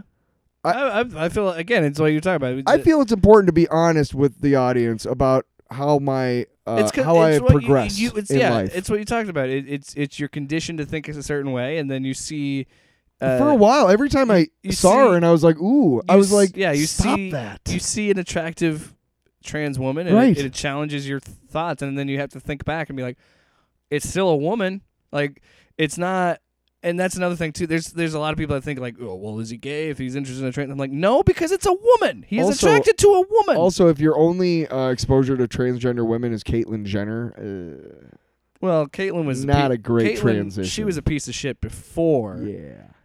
She did kill someone, and we kind of just swept that under the rug. Totally. She ran someone over. While she was... While drinking. Fuck you, Caitlyn Jenner. Yeah. You know what? While we're on the topic, fuck the Kardashians and fuck the Jenners. I'm so sick of this shit. Yeah. Why in this country are we letting stupid people fail upwards and be famous? That family is only popular because we're all hoping it's going to happen to us. Because Kris Jenner married Caitlyn Jenner and had a couple kids, and her husband before that was a famous lawyer during the O.J. trial and died, and then his wife or his daughter had a sex tape, and now they're one of the most. They're talked about like they're some fucking dynasty. Hey, dynasties suck, okay? We need to stop pretending dynasties are good things. They've never. When in human history has a dynasty been a good thing? Other than sports.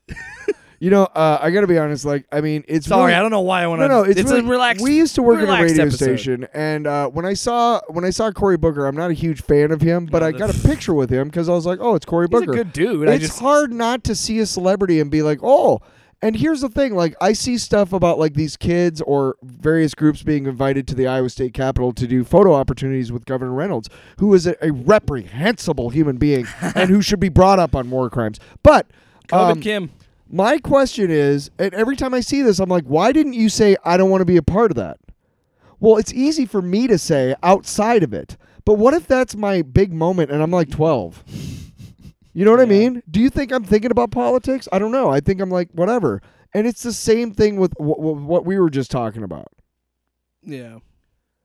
It's easy to say one thing and then to, you know, whatever. But, folks, just be honest with yourself about your failings. I'm sorry. Look. I admitted two really hard things today. I think really what I'm mad about is I'm really fucking over Kim, Kanye, and Pete, and I think that really boiled over there too because I saw, first of all, why the hell does Ellen still have a show? Right. After all the shit that's come out. Hey, hot take, I never liked Ellen, and everybody thought I was crazy, and I'm like, there's some reason why I don't like her. She's too good. And then I find out she's an asshole and treats workers like shit. She's like, super great on TV because she's a real person behind the scenes. Look, I don't want anybody to be a bad person, but you know how much validation I had being like, I fucking knew it. But here's the thing: is it the same thing? Sorry, go ahead. Yeah, sorry. But I watched the interview she did with Ellen, and I'm like, you know what? You and Pete fucking deserve each other because she told me like he got a tattoo that said, "My girl is going to be a lawyer." Which she passed like the baby bar, like the pre-bar. She didn't even pass the real fucking bar. And then she made him get branded, like with her name, like branded, like a cat, like you know, cattle prod branded. I don't know if it was like a cattle prod, but you know what I mean. And like take it a step further and get her branded on him. And I'm like, you two deserve each other because he could at least get a tattoo removed.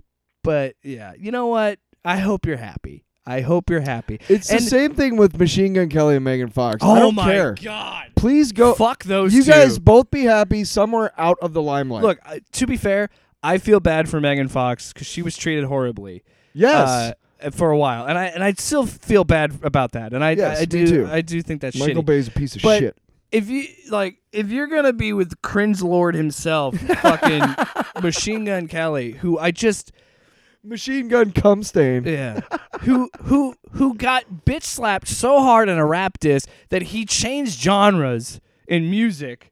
Fuck him. I'm so sick of what happened to him? He made a you don't remember that when he made a diss track on Eminem and then Eminem made a diss track on him and like verbally assaulted him and then like he's like, "Well, I got this new like that's why his last couple albums have been all alt-punk pop rock because ever since that he kind of got and it was like no he still raps and I'm like yeah but you notice he doesn't release that shit he just only releases you know this cringe album that he has out now Mainstream Sellout which originally was going to be titled Born with Horns and I'm like can I just tell you telling you if you look at the embodiment the physical embodiment of cringe it's fucking Machine Gun Kelly. Yeah absolutely Abs he's disgusting.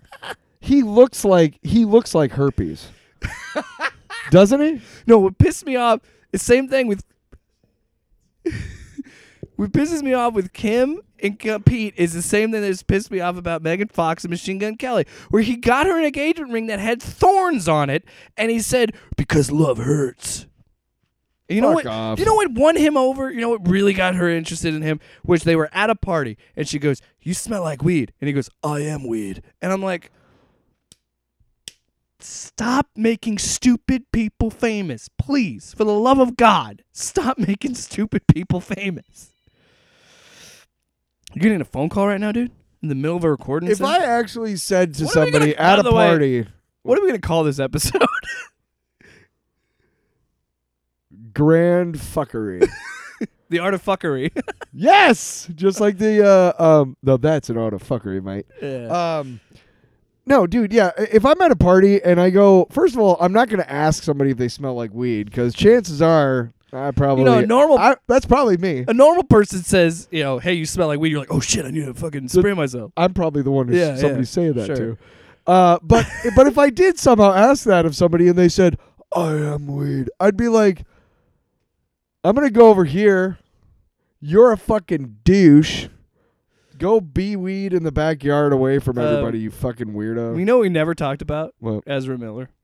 That's okay, but what I wanted to say about I wanted to wrap up your thought. Yeah, bring full circle the whole Kim Reynolds thing, because you're like, why are you bringing that up? I'm saying, like, people are on the streets and they see, like, the Kardashians. And we put them on this pedestal. They may have no interest in this person whatsoever, but because they're students of pop culture, I've seen them on TV.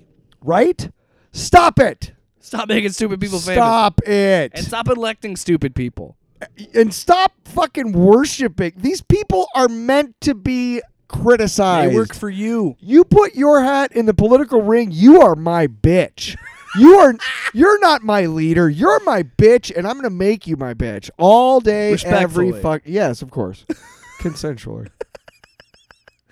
No, but yeah, I'm gonna tear your asshole a new one because you're a politician. I don't have much to say on Ezra Miller. Other than I hope he gets the help he needs. I guess. Yes. I hope they. Damn it. You just save yourself. Just refer to them. I hope they get the help they need. I'm just going to refer to them as Ezra. That's fine, but I wanted to correct myself. I hope Ezra gets better than Ezra. Nice. Wow. It was good.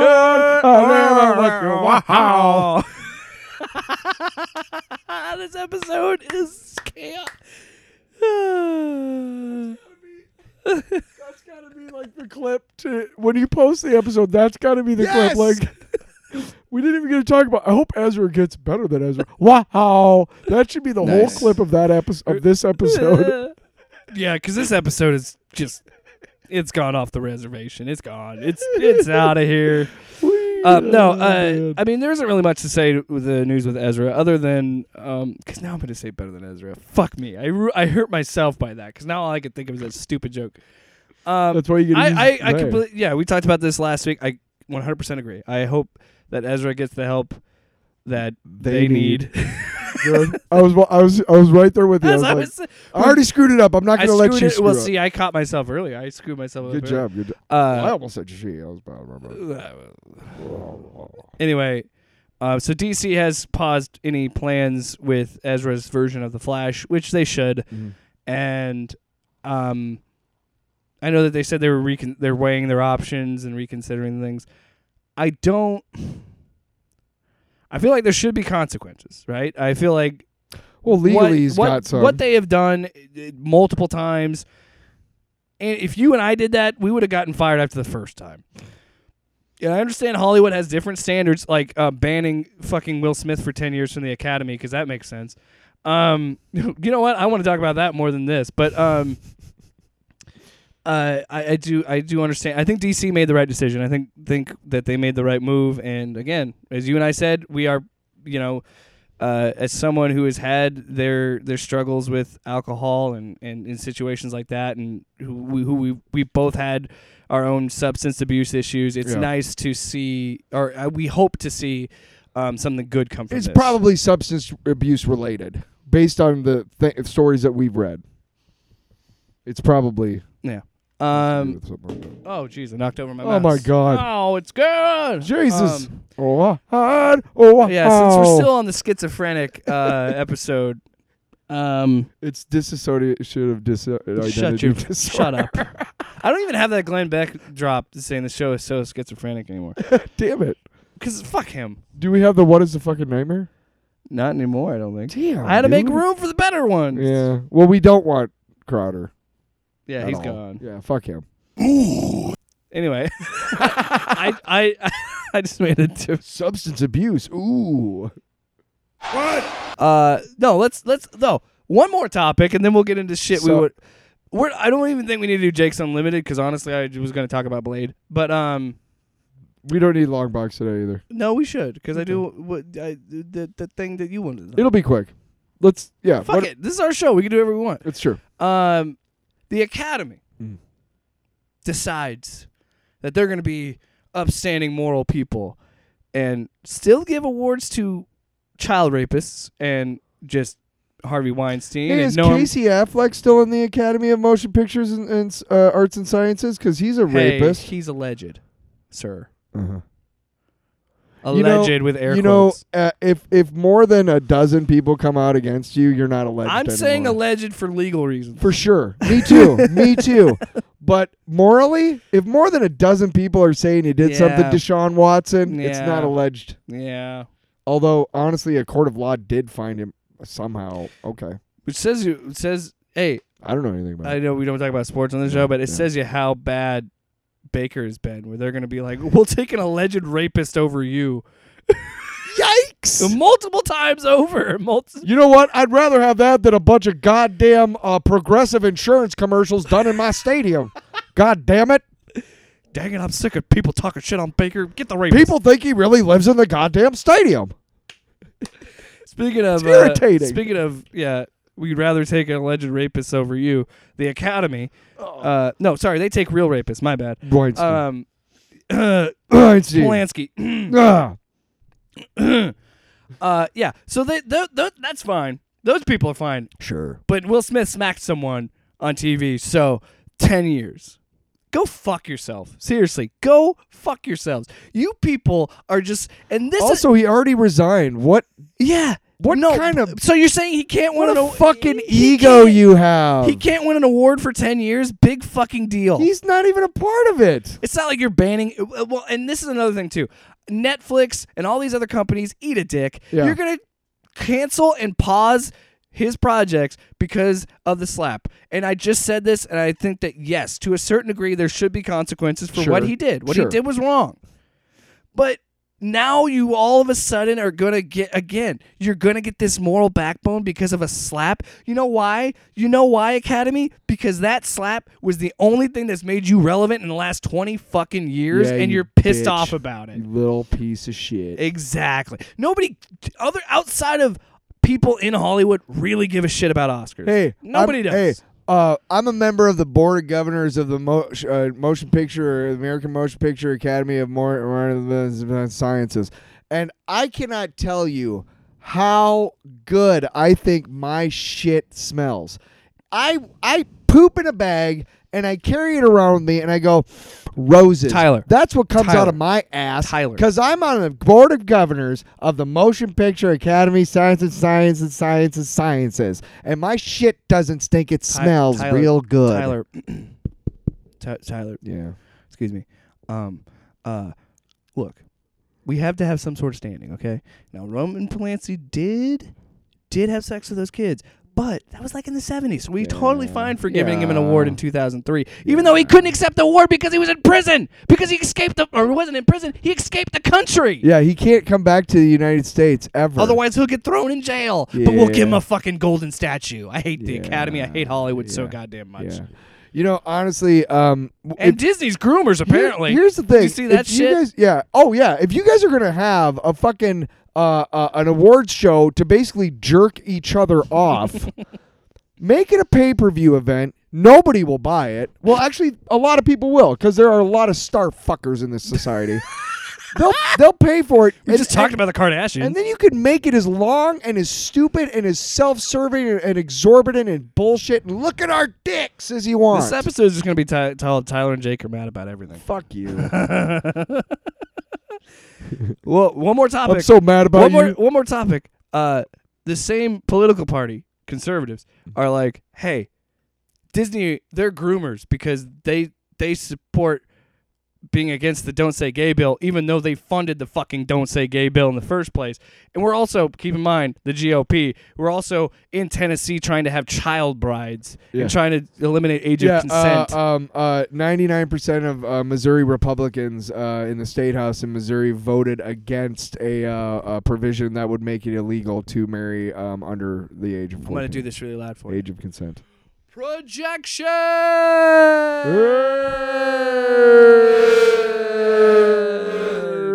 That's weird. Fucking. They're the real pedos. But yeah, let's attack. Dude, there's so many reasons to hate Disney. Star Wars being one of them. But right? If you want to hate Disney, hate it for the right reason. Yeah.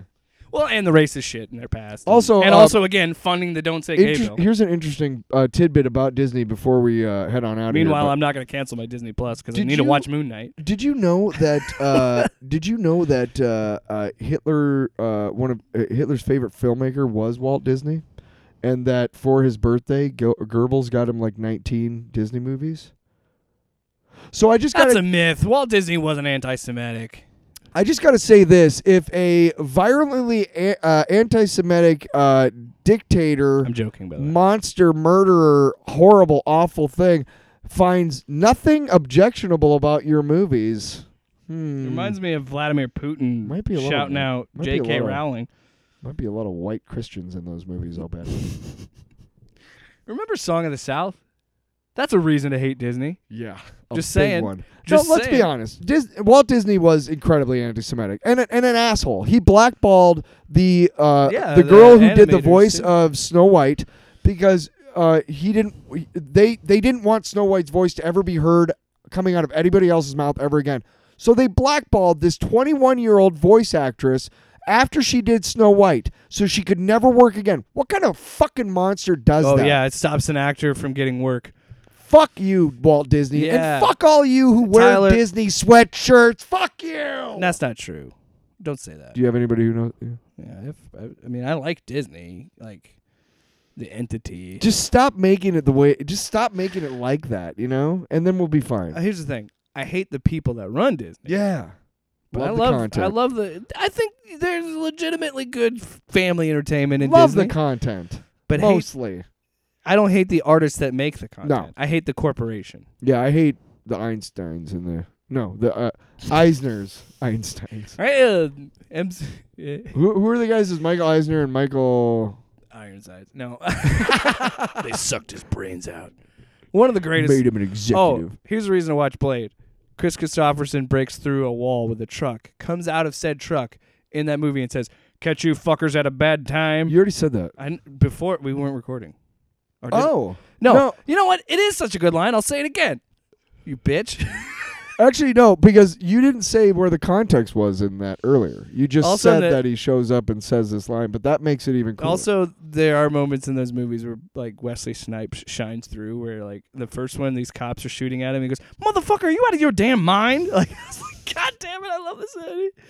Wesley Snipes is the shit. There's a part where he gets ready to fight Dracula in the third movie, and he's like, "Are you ready, Blade? Ready to die, Blade?" And he goes, "Born ready, motherfucker." And I was like, God damn it, Wesley Snipes is so cool. And you know what? Morbius would have been fine if Jared Leto was cool. But Jared Leto is a great supporting actor. And secondly, he's a piece of shit, because why the fuck is he being method for a stupid-ass movie like Morbius, where he takes a 45-minute bathroom break because he refused to walk normally? Yeah, we read about that. Hey, also, when you played Hot take. Stop method acting. Nobody gives a shit, okay? Acting is a dumb, silly profession. You play pretend for a living. Don't take it any higher than it needs to be, being like, "Well, I had to prepare for the role by sitting in a wheelchair for months." Fuck you, okay? There's different, like, I had to learn how to ride a bike. I had to learn how to ride a horse. That's different, okay? But not this, like, I had to walk in a cave. A couple of different, I got it. Don't bring up Daniel Day-Lewis, that fucking... Listen to me, okay? This really turned into the Jake and Tyler bitch about everything. Daniel Day-Lewis, for My Left Foot, had to play a guy whose only thing he could move was his foot. So that makes sense to me, okay? You know what I mean. Right, but that's an example where it makes sense, right? Watch the Jim and Andy documentary and tell me that Jim Carrey isn't a fucking asshole. Did Jared Leto need to send used condoms to his co-stars? And he didn't need to walk around on a cane! Exactly. But here's the other thing. Daniel Day-Lewis's last role was as a fashion designer.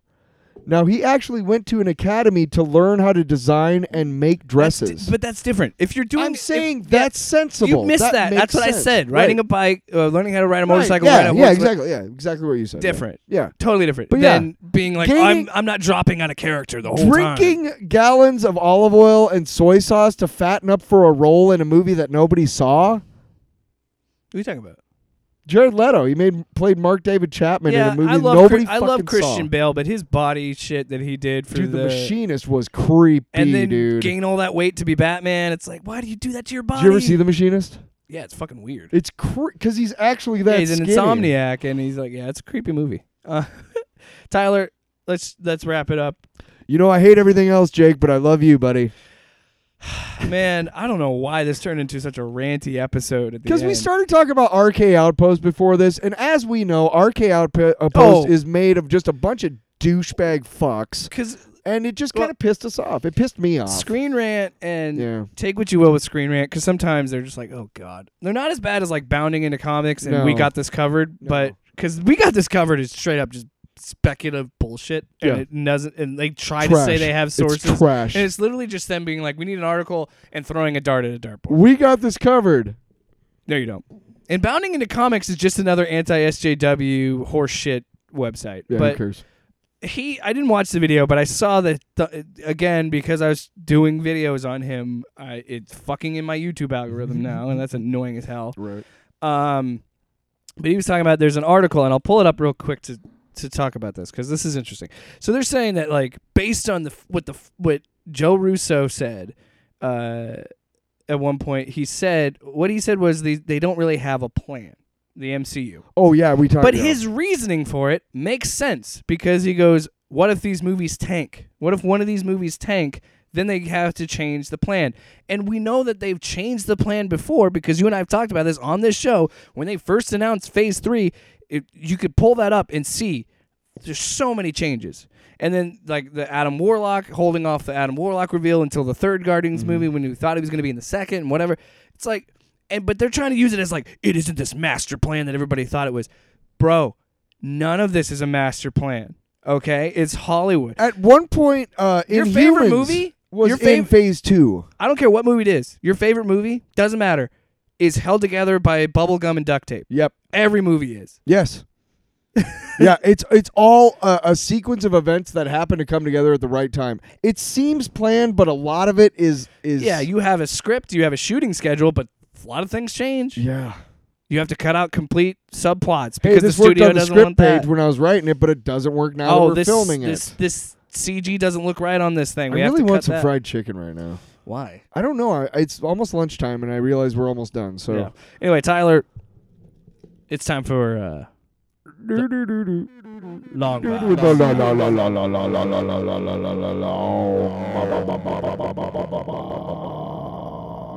While we're on the topic of things you hate, before you talk about things you love, did you ever finish Picard? No. 2? All right. Anyway. What did you want to talk about this week? I've seen that season 3 is going to bring back a bunch of next generation people. I don't care. I have Paramount Plus to watch Halo. I might watch some Star Trek stuff, but I don't care. Watch Hot in Cleveland. That's a great show. Betty White. It's a sitcom. R.I.P. Craig Ferguson's in that show a little bit. I love him. They actually did a couple of live shows, and one of them, Alex Trebek, plays a park ranger. And he comes in at one point, and he's kind of the narrator in the whole episode, but it's filmed live, right? Mm-hmm. So he comes in at one point towards the end, and he's like, just remember, folks, when you're out there and everything, you should do this, or else you could find your lives in. And then he looks right at the camera and says, Jeopardy. And you can see Valerie Bertinelli in the background just lose her shit, because she's like, that's so fucking funny. R.I.P. too. Yeah. Yeah. Damn. Craigie Ferg's still alive, though. Long box. Let's talk about X Lives and X Deaths of Wolverine. Because again, actually, you know what's funny? You're keeping with the theme because you're not happy about this. Well, Wednesday is new comic book day at the comic book shop, and I went in there on Wednesday, and there was like one issue that I wanted to buy, and it was Spider Punk. Really great. Not issue 55 of Saga. Yeah, right. Yeah, I'm never going to find that. Just get that mailed to you. I feel like you could just go on Image and have it mailed to you. I probably could, yeah. Anyway.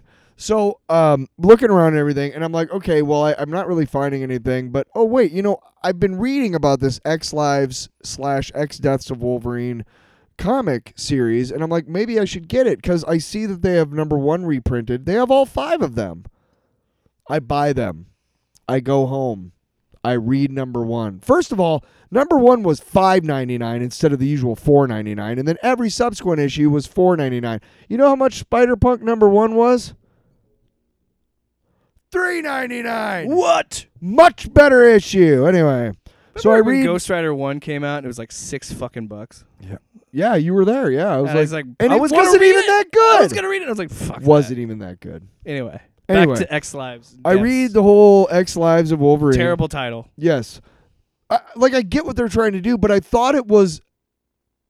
When I thought it was one series, I was like, that's kind of cool. So I read X-Lives of Wolverine #1. You notice I'm not saying X-Lives/X-Deaths anymore. There's a reason. I get to the back, and there's a whole fucking table of contents. Week 1, X-Lives of Wolverine. Week 2, X-Deaths of Wolverine #1. I threw that fucking magazine so hard across my fucking floor that the ink fell off the pages, okay? I was pissed. I was like, I spent $30 on these 5 issues so that I could get a complete story, and I'm missing 5 issues for another $30. God knows if they even had the X-Deaths of Wolverine 1-5 there. I didn't even bother to check because I didn't know it existed. They did that shit too with Powers and House of X. Yeah, when Hickman, at least they called them like something vastly different, like Powers and House. You have X-Lives of Wolverine. On the underside of the logo is X-Deaths. It looks like one logo. Yeah, when they did the Hoxpox, at least it was. I'm pretty sure it says like when you get the first one of either one, it says you're going to need it. Like these are running concurrently. You need to read both of these. I don't like it. I'm with you. I think it's stupid. Because look, I get it. In the comic book industry, I don't think we'll ever stop doing single issues. They will never stop doing weeklies and monthlies. They'll never stop doing that because that makes them probably their most money. I would. Yeah. But like things like that, like X-Lives, X-Deaths, why, if DC can sit there and be like, you know what, let's make these stories that are trades. Let's just make these trades. Mm-hmm. Why not just do that? Because I don't even think that's probably, it might be tied to continuity, I don't know, but at the end of the day, even if it is, why not make it easier on your fucking readers? Why not make it easier on the people that are going to buy this shit? It's a waste of 5 issues. Nothing fucking happens. Oh, I've heard it's bad. Nothing happens. Nothing. Nothing happens. It's, hey, here's Wolverine's greatest hits from all his comic book stories. That's it. And Jean Grey and Professor X are somehow, like, following him. And there's no continuity to it. 1 minute he's with Sabretooth and Maverick. Why not make it a book? Why not make it a trade then? If there's no continuity, it's stupid. It is so waste of fucking time. At one point, he becomes Omega Red and tries to kill Professor X's dad. This is one of those times that I wish we had video. We'll get it at some point. But I really got into the whole let's be pissed about stuff just now. So thanks. This is just going to be called the angry episode. Got that out of my system. Yeah, Marvel, generally, I like what you guys do month to month, but honestly, fuck you. What was the other book that made you like swear off Marvel for a couple weeks? Oh, God. I think it was another X-Men book, wasn't it? Oh, fuck. I don't remember. I'd have to go back in the episodes, but yeah, you've not been very happy with... I pretty much stayed clear of the X books because there's like 27 of them, and... I don't know which ones are connecting to which ones. Does it make you miss when they were dead and they didn't have all these fucking books that you'd have to read? Dude, when I was growing up, there was the Uncanny X-Men. That's it. Then they had Classic X-Men. Then they had X-Men. Do you remember like 10 years ago, we had Avengers vs. X-Men, and then I think it was it Bendis? I think Bendis did a story called All New X-Men, and the storyline was they went back in time and got the first class to join up with the current versions of the first class, and it's like, what are we?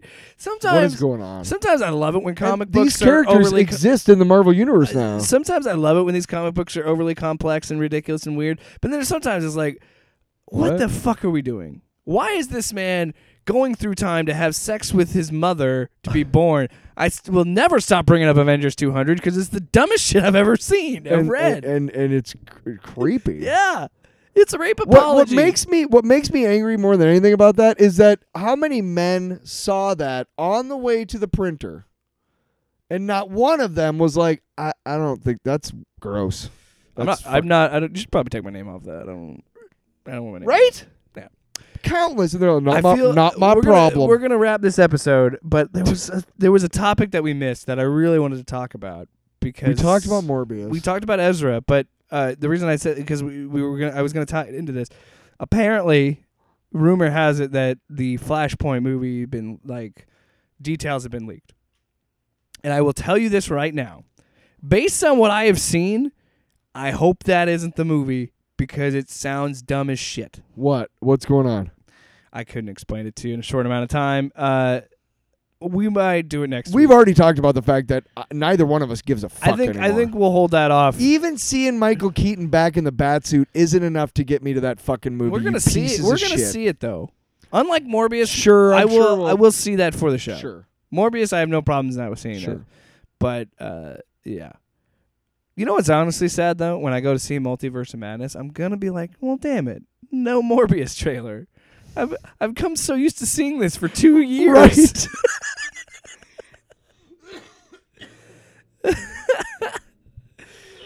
And then yeah. All right. So anyway, that's this week's episode of Off Panel. We're pissed, and we're not taking it anymore. This is the angry extra off topic episode. It's a really long one too for having nothing to say. Well, last week was 2 hours and we didn't talk about shit. No, we spent 30 minutes talking about trans representation, but we talked about shit, man. We covered a ton of topics. One of them including Skinemax, which we're trying to thought in 2022 I'd be on a podcast talking about. We're trying to bring inclusivity to comic culture and pop culture and entertainment culture. And there are far too many websites and organizations and hubs and whatnot, whatever you want to call them out there, that are ostensibly, comic centric and entertainment centric and everything that are highly bigoted and not very thinly veiled either. And we're here to give you an alternative because it isn't about being SJW and shit like they want you to believe. It's about the world changing and art changing to reflect that world. And a quick heads up in terms of content. Next week we'll probably be going back to the traditional thing of talking about Moon Knight in the regular episode. Yes. The stars just aligned this past week to get it up on the day that it comes out and all that. Yeah. So that'll probably be back to being a part of the episode. And the day that the Thor Love and Thunder trailer comes out, we might have something special. Yeah, we might. Yeah, we might. We might. Can't say more than that. Mm-hmm. Because we don't know what day it's going on either. And truth be told, this the video will probably come out. Even he's sick of us talking. What's your problem? He's sick of us. You want to fight? My dog is squaring up on me right now, dude. You see this? He's ready to fight. Tyler, what drop would you like to hear to end the show today? I mean, we're gonna have the usual drop, but what would you like to hear? I think do we have the I could write a book about? You still have that one? I could write a book about what you don't know. Nice. And that's it.